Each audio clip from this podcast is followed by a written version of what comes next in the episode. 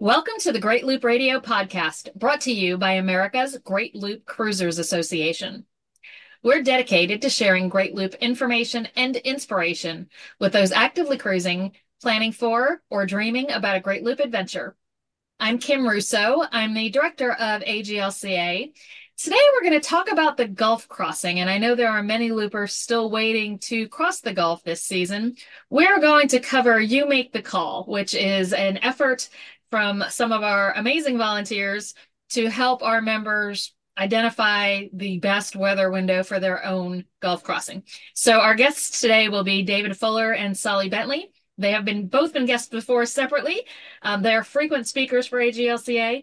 Um, and Dave is really kind of the powerhouse behind the You Make the Call daily report.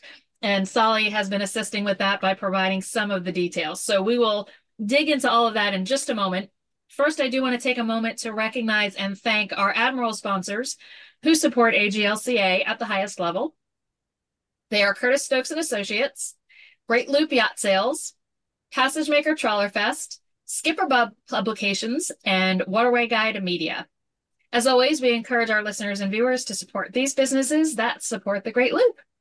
And now on to the topic at hand. I'd like to more officially welcome Dave and Tsali to Great Loop Radio. Thanks for joining me today, gentlemen. Glad to be here. Happy to be here. Yeah, we appreciate you. We can tell that Dave, you are coming to us from your RV home in Texas visiting. Um, so enjoy that family time. And Tsali, of course, you can tell he is aboard, um, awaiting the weather window for his own Gulf crossing on this his second loop. So uh, we've kind of got an all-star cast here for you today. Um, for those of you who, who don't know, AGLCA's volunteers kind of have a history of assisting other members to identify that good weather window. And it started probably 20 years ago when Tom Conrad did his weather musings. He kind of passed the baton to Eddie Johnson, who has done the weather wag. And this year, um, Dave Fuller very graciously picked up that baton and ran with it and um, did his own take on that, which is a really uh, extensive take. and we appreciate David for that and Tsali for assisting him with it. Um, but let's kind of start from the beginning. Why is it that you think, David, that so many loopers feel such angst when they start to think about the Gulf crossing? Well, I think we all have experience uh, in our non boating life where we've created some kind of big outdoor party or have some activity, and the weather has, at the last minute, last second, has crashed the party in a not too good way. So I think that's a common experience that we all have. So when we get ready to cross this gulf, in the back of our head, I think we're always thinking, is this weather really going to hold or is something going to go wrong? And, you know, I just think that's a universal experience that we all have. I think I agree with that 100%. I also, because it is kind of the, the longest um, offshore crossing on the Great Loop, um, and for slower boats, that has generally been presented as it means an overnight crossing. Uh, but one of the things we're going to talk about in this session is that it really doesn't have to be, and there's kind of multiple ways to attack this. Um, and as I said, the, the, reports, Dave, that you're providing daily are really extensive. Um, and I think the first thing I said to you when you approached me with this idea was, Are you sure you want to do all of this? I think it kind of started a little smaller, and I said, just as long as people understand that we're not approaching A, B, and C, we're just approaching D. And Dave said, Oh, well, then I'll do A, B, and C too. So we thank you for that. And I think everyone has learned a lot from this because I mentioned some of the past cast of characters who have done this for us. Um, and they tend to, to focus on the straight across Gulf crossing, basically um, to Tarpon Springs or Clearwater. It's 170 statute miles doing it that way, roughly and that is an overnight crossing for slower boats. But Dave, you have kind of taken on the idea that this doesn't have to, that's not the only way to do it. So we'll talk more about that as we jump in. Um, but what made you decide, you know, the the weather wag um, was not happening this year. Eddie was is was enjoying a few, well, several weeks down under, um, which made it kind of impossible to ask him to put out weather reports for back here. Um, and you jumped in and said, well, I can do this. Um, why did you think it was important to have that resource available to people? Well, I think uh, you know I started hearing rumors at the uh, fall rendezvous that it wasn't gonna the Eddie's weather wag wasn't gonna happen, And so in the back of my mind, I started thinking about, you know, how could we fill the gap? And, you know, to your first question about that angst that we all seem to have about crossing it. And, you know, I've told the story at the rendezvous before about some friends of ours that she put herself in the hospital for being so worried about it. And I just know that there is a lot of, you know, trepidation and angst. And without Eddie's weather wag there, I just felt like, uh, that was a huge gap. And, you know, I, I thought I could close the gap and help our fellow boaters out. So uh, the more I thought about it, the more I convinced myself it was the right thing to do and kind of put down a, a rough plan and shot that to you to see if what you thought about it. And then it is what it is. and it's been a great re- resource. Lots of members have been hugely thankful and very complimentary for what you're putting together.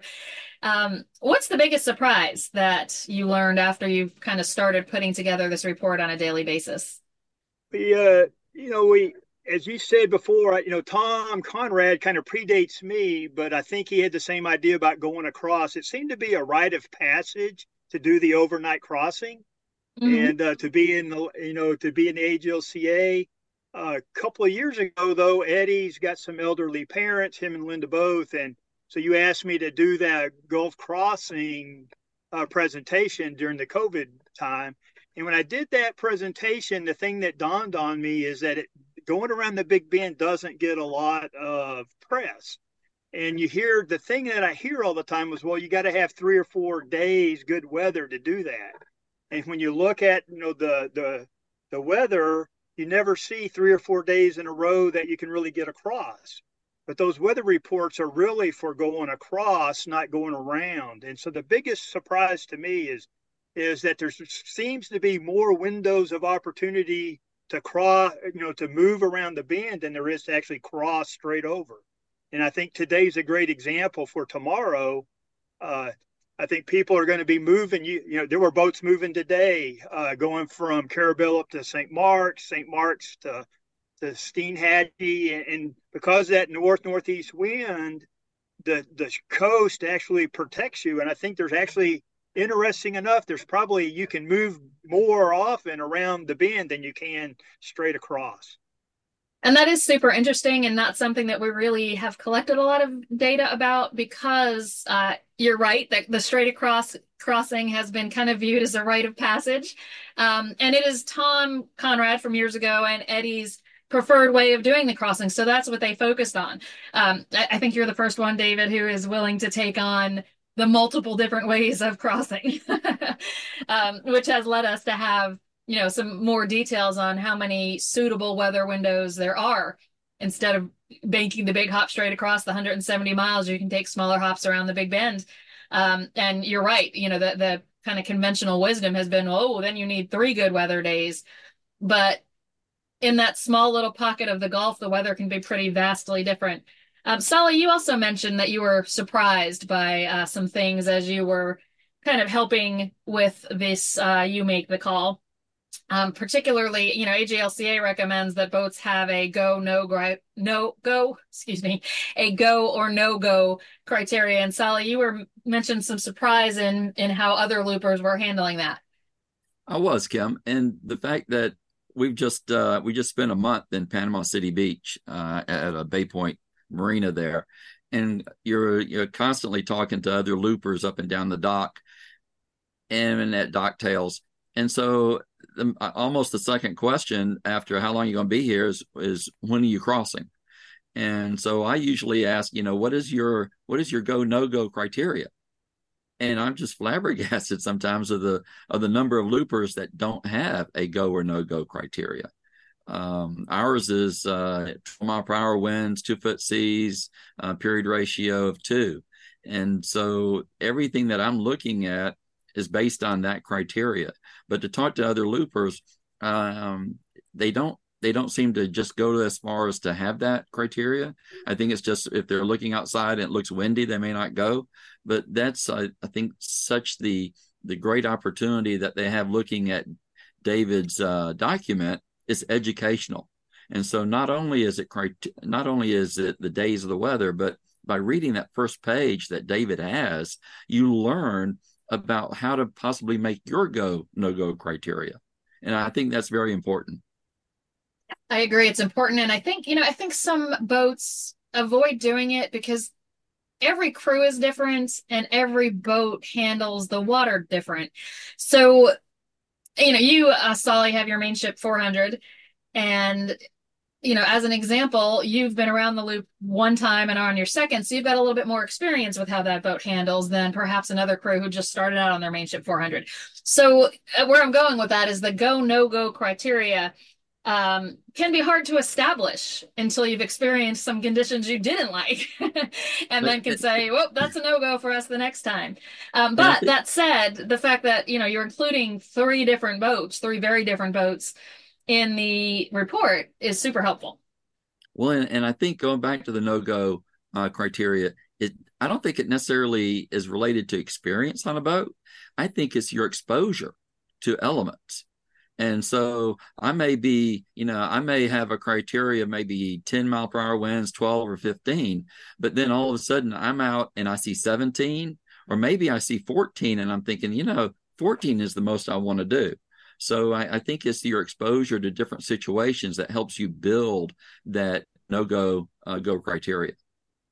Yeah, especially I think after, you know, it can be a perfectly gorgeous sunny day and you can be on inland waters. And until you try to dock the boat in a 25 mile an hour wind, you might think the wind has very little to do with it. So, yeah, it does take some getting out there and experiencing it.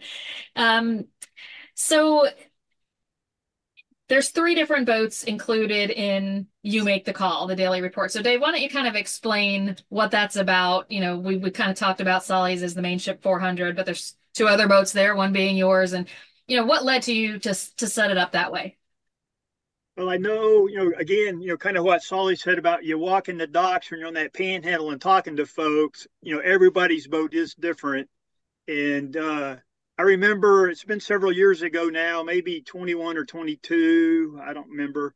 But there was a group of boats that went over, went across a nighttime crossing. They had 50 foot boats all the way to a 26 foot boat.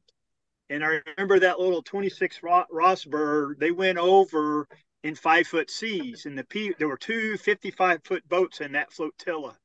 And for the, the people that went across, that was no big deal in that 55 foot boat. You know, they were in fact, the guy Roger, the guy that was kind of leading that group, he grew up on the Pacific Ocean, and, and he used to tell me, "Yeah, if I didn't go out in five foot seas, I never went boating." And you know, so it's all about experience, right? But that little 26 foot boat can't handle what that big 55 foot boat is. And so I really wanted to to kind of break it down. And as you know, I've got a, a dear friend, Captain Don, Dan and Mary, on that. We we crossed with them on a 26 foot uh, uh, little tug, a Nordic tug. And so, you know, our criteria was much different than theirs the second time we went across. And so trying to get all of my experience. And so that's why one of those boats is a 50 footer. That's ours at the top. The Mainship 400 is one of the most popular boats on the loop. So it makes great sense to get that boat in there, you know, and Tsali was gracious enough to help out. And then the tug, the Ranger tug, I think it, you, you probably know better than me, but I think the tug is the that Ranger tug is like the number three boat, popular boat on the on the loop currently. So that's kind of why I picked that one. But you know, it gets the the cutwaters and some of those smaller boats and gives them a, an idea of what's going on there too. Right. We're not all in a big boat. Right. So that first page kind of uh, lays the groundwork, so to speak, for those three boats. Each boat's go, no go criteria based on wind speed, wave heights, wave period. Um, you know, really helpful kind of benchmarks, even though everyone needs to determine what their own comfort level is for different conditions. Um, it's a great place to start. Um, it also kind of lists the weather resources each of you use. So why don't uh, both of you tell us which weather resources you use to try and monitor the forecasts for a suitable crossing window? Go ahead, Tsali. Okay. Um, I start out with SailFlow. Uh, I found it's very easy, uh, almost a little bit to me. The more you get into it, the more self explanatory it is. But I start with SailFlow. I'll look at several destinations and then I'll immediately go over to Windy, as we refer to Windy the Blue app, because there's another app as well. So um, I'll come, I'll use those back and forth. And then looking at long range, I'll use Marv's. Uh, I think what's also great on this, um, what Dave has brought together on You Make the Call, is not only do we have different boats, but we're looking at different apps as well. And and I always find it entertaining because David and I will talk uh, prior to uh, him posting. You make the call, and sometimes we we slightly disagree depending on what apps we may be looking at. So you have to understand your app for sure. And uh, and I it's one of the things that I do is I mean I go through and I put all these data points on a piece of paper. So I I go through my apps, I look at it, I compare each other, and uh, and then I'm sending the information over to David to post. Yeah. And Dave, what what do you use? So I, I start a little bit different, kind of backwards from from Tsali there, but I start with Mars because I just like the way it's presented. It's eye candy to me. So I look at that, and you know, if it's 20 miles an hour, I don't bother looking any further. and so it could be pretty quick day, you know. But but I like to use Mars first because I just like the way it's pictorial presented. If it looks marginal or it looks like it's good to go, then I'll use the uh, I, I like to use SailFlow, but I knew Tsali liked to use that also. So I was trying to see what the differences would be. So I started using the marine the marine weather there, and then I'm using passage weather that's on online uh, instead of really an app. But it's just trying to get those different ideas to see if if in fact we would come up with the same answers or not. And I kind of like the fact that we don't always get the right answers and it makes people have to think then when they're looking at it, well, whoa, what's going on here? And as as Tsali said, it's all of those apps massage that data just a little bit differently, and it will give you different answers. Which is go to make a point here is, I think what you know, Tsali talked about the go no go criteria is that you really need to get that for your boat. If you don't have one, use these that are here and then adjust it as you go. But the with your own experience but the real thing is is not to go shopping for the answer you want so i know there's 20 something boats in carrabelle right now and in a day or two it's going to be maybe marginal to go across we'll see what happens when we get there but a lot of people are going to want to go and so they're going to shop for the answer they want. And you you can find the answer you want. It may not be what you want when you get out there. So uh so you know stick to your criteria.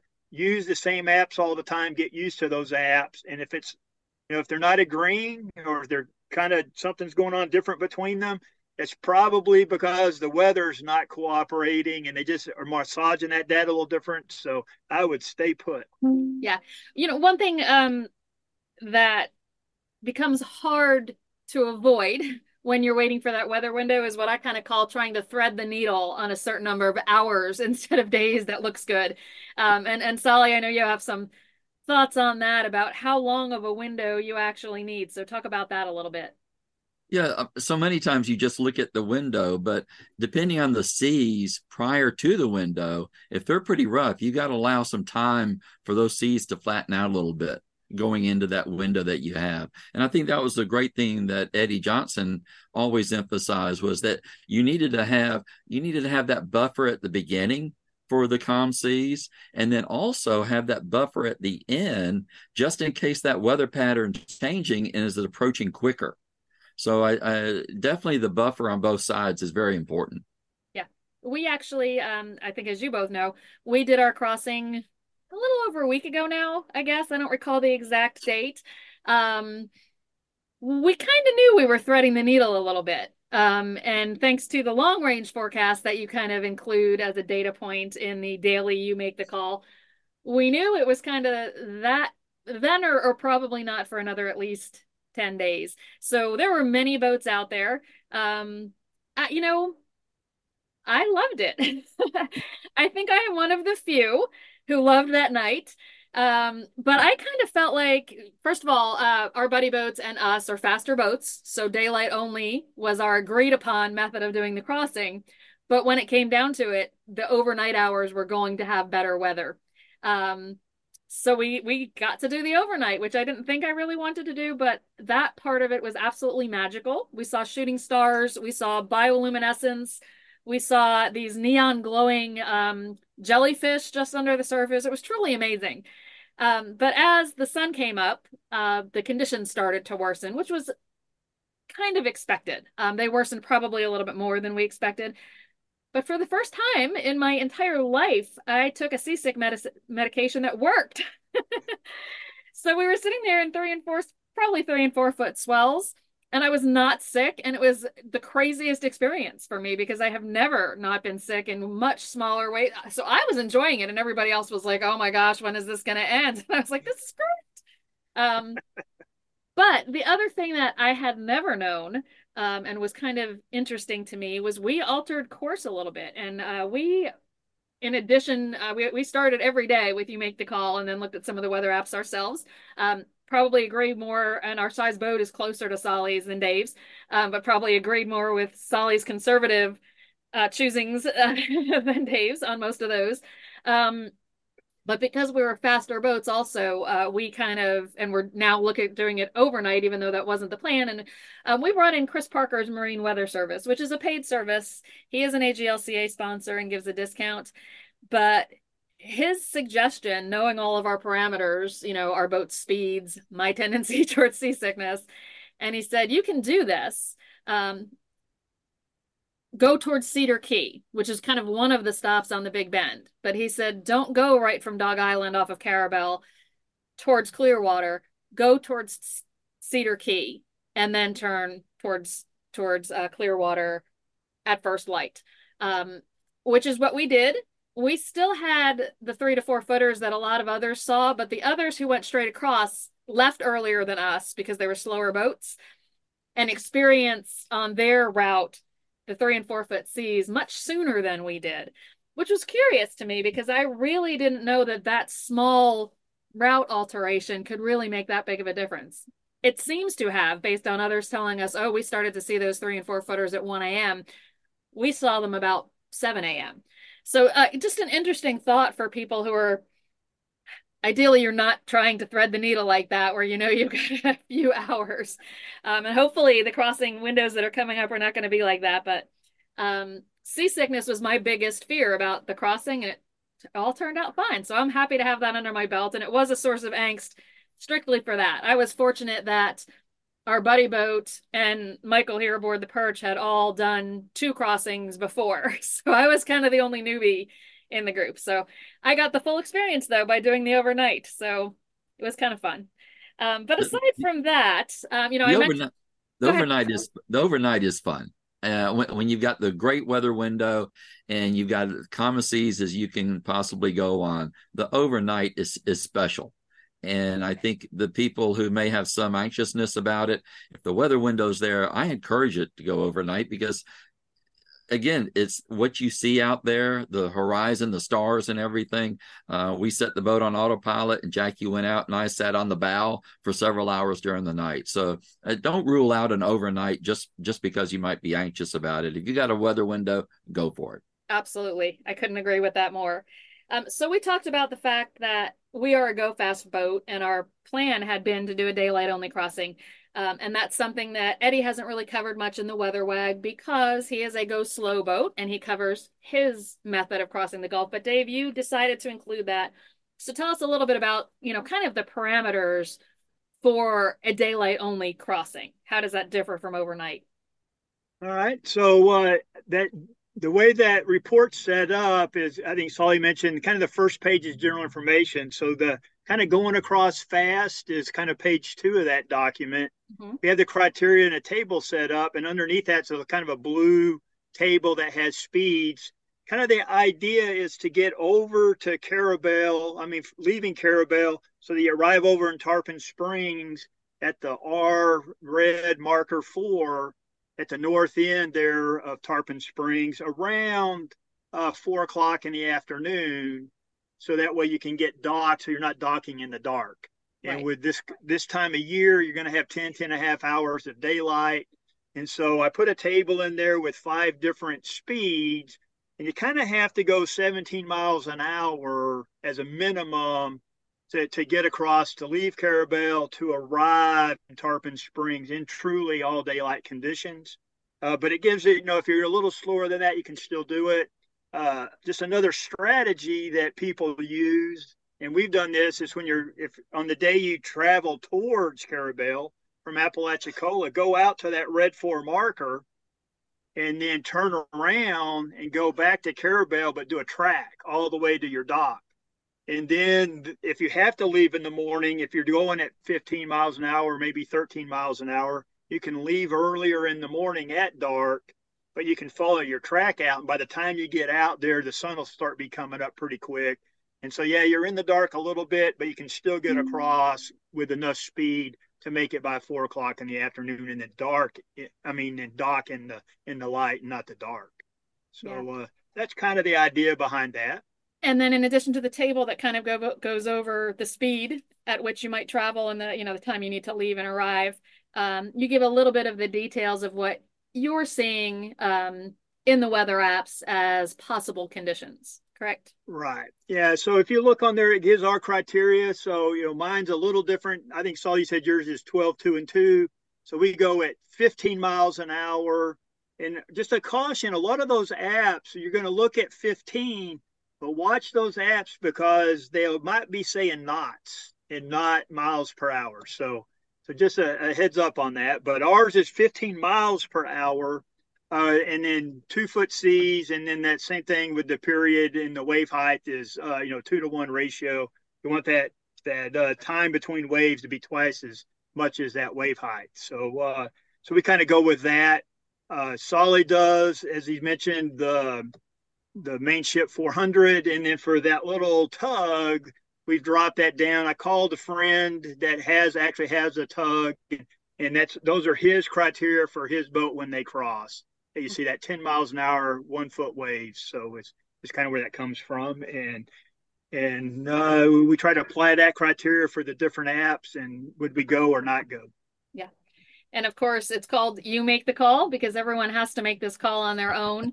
Um, you know, even when the go no go decision to me is most helpful in preventing you from going when you shouldn't just because you're getting eager to get to the other side. Um, but you can always wait for better conditions than your go no go says. So um, you know, it, it is a really helpful benchmark to have that. Um, and then for those who either can't maintain the speed that's needed for a daylight only crossing, or those who perhaps just don't want to burn that much fuel getting from point A to point B, um, there is kind of the traditional rite of passage, so to speak, overnight crossing, which is what the Weather Wag and Tom's Weather Musings focused on for all those years which is probably part of what created that as kind of a rite of passage, um, so to speak. And and you know, this is for the people who want that overnight experience um, that I so thoroughly and unexpectedly got to enjoy. So page three kind of covers that overnight crossing. So what's the advantage? Um, you know, anything we didn't share about doing it overnight or any of the details about that crossing plan that's on page three of your daily report? Well, you know, I think you mentioned, you know, just the beauty of it. We don't get to see the the with so much light pollution normally. You just don't get 40 miles offshore where there is no light. And if you go across and on a non-cloudy day with the stars and seeing the Milky Way, you mentioned other things. it, it is an absolute, you know, gorgeous trip across. Mm-hmm. If if the weather is, is good. So I mean, it, it is kind of magical. I you know you described it that way. I think that's exactly right. Yeah. Um, and so and again, you know, uh, you're going to go across slow. You're going to save a lot of money on fuel. Right. And, and 170 miles that adds up fast. Absolutely does. And and so planning wise, you want to be um, a certain distance from your destination, likely Tarpon Springs or Clearwater. Um, in the daylight because you'll start to come across those crab pots. So, you know, what kind of hours, how many hours are we talking about that people with an overnight crossing might need in order to complete it? Yeah, so if you look on that, there's again a table on that page, and so it's you'll see over there arrive at that same R4 marker, and it says 10 a.m. And that 10 a.m. arrival point is, to your point, Kim, is to make sure that the sun is up because you are going to start seeing those crab pots 20, 30 miles out. And so that gets the sun up off the horizon. So you're not looking in directly into the sun and uh, getting a glare. So that's kind of what that's all predicated on. And so you can see on that table of, of what times to leave. Uh, I kind of look uh, when I'm doing this uh, for the weather, it's kind of 3 p.m., you know, to leave in the afternoon and then get over there at 10. And I'm watching that window Tsali mentioned earlier about you know looking 12 hours ahead before you leave and 12 hours after. Uh, our first crossing in 2016, it was supposed to, the people that went across daylight, it was like glass. They said so. We were thinking, all right, this is going to be great. We started untying the lines, and all of a sudden the wind picked up. And it's like, well, that's not in the forecast. so we looked at the weather apps and it still wasn't in the forecast. And we said, well, we're going anyway. There were four of us. And by the time we got out to, to the R, R2 marker there at Dog Island out East Pass, it was two and three foot waves already. And I, where did this come from? Mm-hmm. What happened to those severe, flat, smooth seas? And of course, we convinced ourselves to go anyway, and it stayed two to three foot seas till midnight before it finally settled down. Mm-hmm. And uh, so, to, to that point, is there is no shame in turning around if you stick your nose out and it's not meeting your conditions. There's no shame in turning that boat around and going back into the dock. Absolutely none. So you know, and and a, a lot of the people who have really taken an interest in the Gulf crossing weather and helping others like you and like Eddie Johnson uh, started with a not so not so great crossing and decided to take that experience and uh, first you know first of all fix that for their next crossing but also use that knowledge to help others. So the rest of us certainly appreciate it. Um, and you know the overnight crossing at different speeds um, as i said we left um, we left dog island at 9 p.m other boats had left all throughout the day throughout the afternoon. Um, so our our approach was just a little bit different based on our speed um, and that seems to have been a difference maker as well and, and I'll, I'll, I'll make fun of my my bride and first class passenger. So we crossed the first time. It was like 17 hours across. In our boat, we can speed up and slow down, so we can go 20 knots. So when it gets like two to three foot seas, we just speed up a little bit, and that boat will plane, and it's still comfortable ride but she worked on me for two years. So next time we cross the Gulf, we're going across daylight only, and you're going to spend the money, big boy. And uh, so we finally agreed to do that, and uh, we came to came to the decision that's going to be the way to go. But then we ran into these friends, the Mary and Dan, and uh, they're in this little 26 foot uh, Nordic tug. And then by the time we got down to the Gulf, we had picked up another 26 foot Nordic tug, a boat called Chippehoy and that little boat only goes seven miles an hour. Oh wow! And so we committed to going across with them, and so the second time we went across, instead of going fast like Claudia wanted to, we went even slower. well, and, and for those it took us twenty six miserable hours across, but Yikes. but it was one foot seas. I mean, it was a very calm, easy day across because those little boats couldn't handle it. But we we waited for the weather. We got across, and it took us 26 hours across there. And uh, one of the reasons is because Captain Dan can't steer a straight line, and uh, so we were kind of zigzagging across, but that's okay. but, so, if some of our uh, listeners and viewers don't know Claudia, um, she has declared herself the first class passenger on Stillwaters 2 um, and has done so for I don't know how many tens of thousands of miles at this point, Dave, that you two have on your travels together. But at the last rendezvous, um, one of our newer loopers who uh, loved Claudia's approach uh, presented a few of us with first class passenger Team Claudia t-shirts and I wore mine for the Gulf crossing. So make sure you tell Claudia I was out there in my first class passenger t-shirt, but I was not treated like a first class passenger. she she actually saw okay she saw your picture on the dock when you got across That's and right, said, yeah. "Hey, Dave, look at that T-shirt." That's right, Team Claudia. oh yeah, we enjoyed those.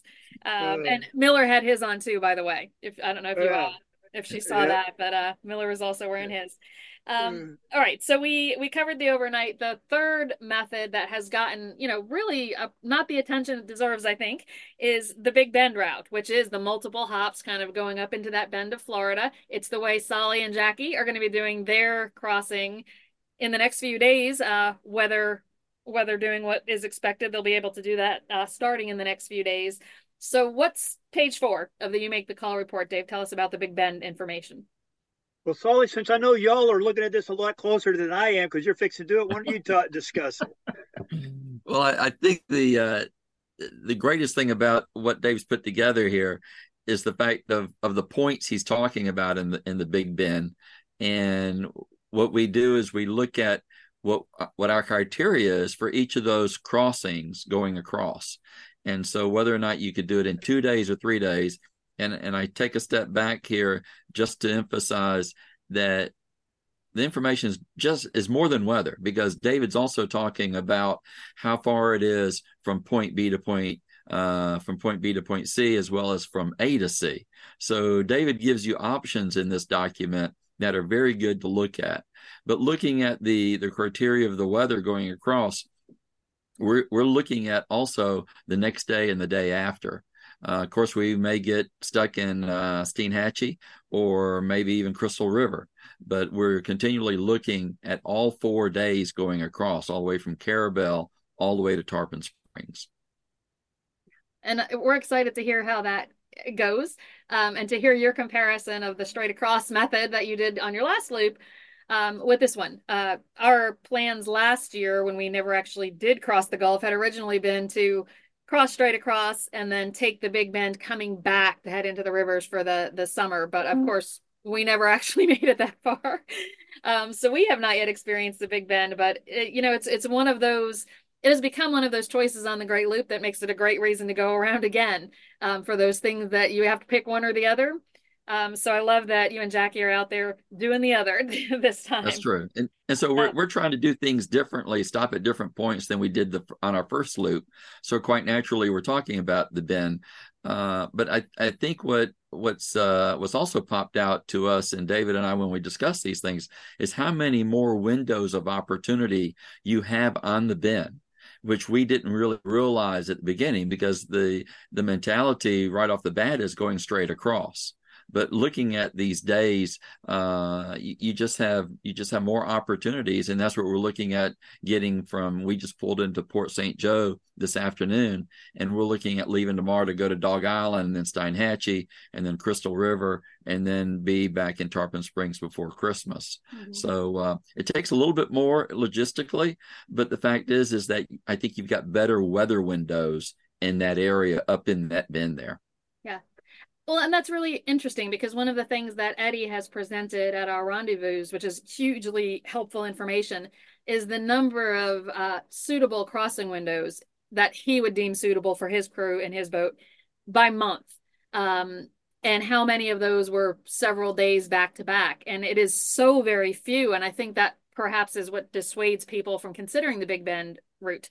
So now mm-hmm. that you and Dave have really spent some time this season studying that and can really see that the weather for that path is not the same as the weather for going straight across. So even though there weren't three viable weather windows back to back for straight across, there are for the bend. And even just our slight course change that had such a difference in our weather kind of speaks to that idea that um, you know, looking at that one line does not necessarily speak to what up into the the bend is doing. So um, really interesting, and it'll be nice to kind of review all of these reports kind of at the end of the season and look at the data that says, you know, this was doable. Um, and it's, yeah, yeah, it'll be, just, I think it'll be interrupt there. Oh, go ahead, Tsali. Well, I was just going to say, I think it'll be interesting to see if there's more people that do the Big Bend this year just because of the information that David's putting out there. Because it's almost like a sales tool in a way, because we're because we're showing we're showing something that I think that hasn't really uh, has been shown before. Yeah. And so I, I think there's going to be a correlation between what David's document has and the number of people going that way. Yeah, it'll be interesting to see. Dave, you had something on that point? Yeah, I just wanted to build on one other thing. There's another another interesting thing that's happened this year that I haven't seen in the past, and is a little marina that is east of Carrabelle called St. Marks. And I went there uh, for my job. I, I, I, can't say that all the way. So my job and uh, was at that uh, at that marina earlier, six weeks or so ago. It's a neat little facility. And I asked them, I said, how many loopers come up here? And they said, oh, almost nobody. And I said, but a long time ago, uh, before all this GPS started, you know, we said we used to get loopers in here all the time, but but you know, because as the technology increased, it made it easier to go straight across. They don't see us anymore. But this year, people starting to go up in there uh, more, and it's really another. It's not on this report, but it's another easy way to go from Carrabelle, and instead of going out East Pass, go all the way east and go out that far end, and you can really hug the coast and then make the run up to St. Marks. And what that really does, because from from Carrabelle to Steinhatchee, It's about 70 miles if, off the top of my head, something like that. And it's almost, you know, da- daylight to daylight, you know, the sun sunrise and sunset. But if you go up to St. Marks, you close that gap over a third of the distance. And then the next day, again, you're just hugging the coastline, you know, from St. Marks to Steinhatchee, and you're really not in any big water at all. You know, it's shallow, mm-hmm. closer, you know, you get off, but you're not in, you know, that you're not 12, 20 miles offshore. You're much closer. And that fetch with this northeast and north winds makes that a lot much comfortable ride. Uh, so I bring that to people's attention. The other one is when people think about the Big Bend, you know, and, and Tsali mentioned there's notes in there on that page. You don't have to go every stop. You can bypass one, go to another. So, you know, we've gone overnight twice and we've gone daylight twice.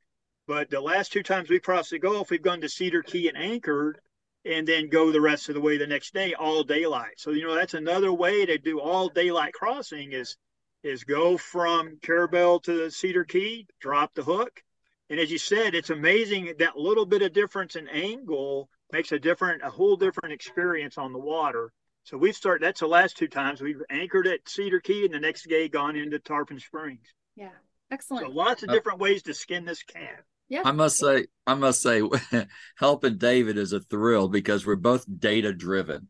Mm-hmm. And, and just an example, the thanks to Nebo, these are all the numbers of all the stops of the Nebo boats that have gone in. So we're we're tracking this as well. oh, I love that. I'm definitely going to need that data.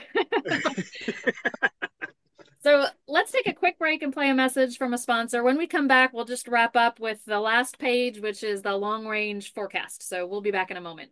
An alternative to the high cost of brokerage and the hassle and risks of buy owner boat selling, YachtX.com makes selling your boat easy, safe, and produces better outcomes. Licensed and bonded, YachtX combines the comfort of professional advisors with the reach of multi platform marketing and the convenience of web transaction management and escrow, so your experience is second to none. Best of all, with fees of just 1.5% or less, you save 85% or more in selling costs versus traditional brokerage.